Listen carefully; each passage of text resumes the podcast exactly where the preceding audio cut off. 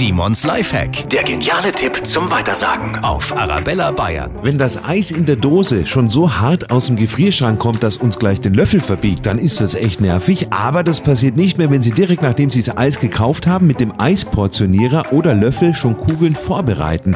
Wenn Sie das Eis essen wollen, liegen die harten, aber schon fertigen Kugeln bereit. Und falls das Eis schon hart ist, Messer unter heißes Wasser halten, zwei Längslinien schneiden, nochmal Querlinien ins Eis und dann die einzelnen Eisstücke rausnehmen, servieren und genießen. Simons Lifehack, jede Woche gibt's neun, auch immer nochmal zum Nachhören auf arabellabayern.de.